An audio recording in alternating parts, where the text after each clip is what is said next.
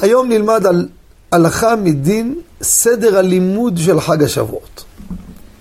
יש לנו סדר תיקון. אתם יודעים, הספרדים והחסידים, הם עושים את התיקון, יש סדר שמרן החידה הביא ועוד, יש לנו סדר. לומדים את, ה, את התורה, לומדים מדרשים, לומדים את תרי"ג מצוות, וכן על זה הדרך. זוהר, משניות כמובן אנחנו לא קוראים בליל שבועות. שאלה מה קורה בני ישיבות.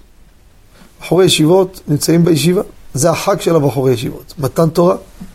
מה ילמדו בישיבה נראה לכם? יעשו תיקונים? ישבו כל הזה, יקראו אה, פסוקים? לא. ראשי הישיבות, שהם מתווי הדרך והם המנהיגים של הבחורים, וטוב עושים, עושים סדר לימוד ישיבתי. כי הם חיינו ורחמנו. הבחור הזה מה לומד כל הזמן? לומד גמרות, בעיון, עכשיו זה הזמן בלילה להרביץ שטייגן, להיות עסוקים בלימוד. ראש הישיבה נתן הוראה, רבותיי, פה לא עושים תיקון. התיקון פה זה לימוד הגמרא עם כל המפרשים והכל. בחור לא ימרה את פיו. כל שנה מתקשרים בחורים, מה נעשה? מה תעשה? אסור לך לקרוא תיקון. אם היא הפסקה קצרה, אתם יודעים, בחורים קיימים לרקוד, הפסקה, אז בוא נעשה תרביץ חתיכה. זוהר, חתיכה מהחמישה חומשי תורה, חתיכה מתרי"ג מצוות, תהיה מבסוט. אתה לא תשנה ממה שראש הישיבה אומר, רבותיי. בחור שרוצה לגדול ולהצליח, גם בחורים וגם הורים יקרים, אני אומר. גם אם ראש הישיבה חלילה טעה, זה אחריותו. הבחור צריך לפי מה שראש הישיבה אומר. כמה פעמים נשאלתי בדברים שראש הישיבה אמר הלכה, שאני יודע שהם לא על פי הלכה. ראש הישיבה ככה אמר, אתה תשמע לו.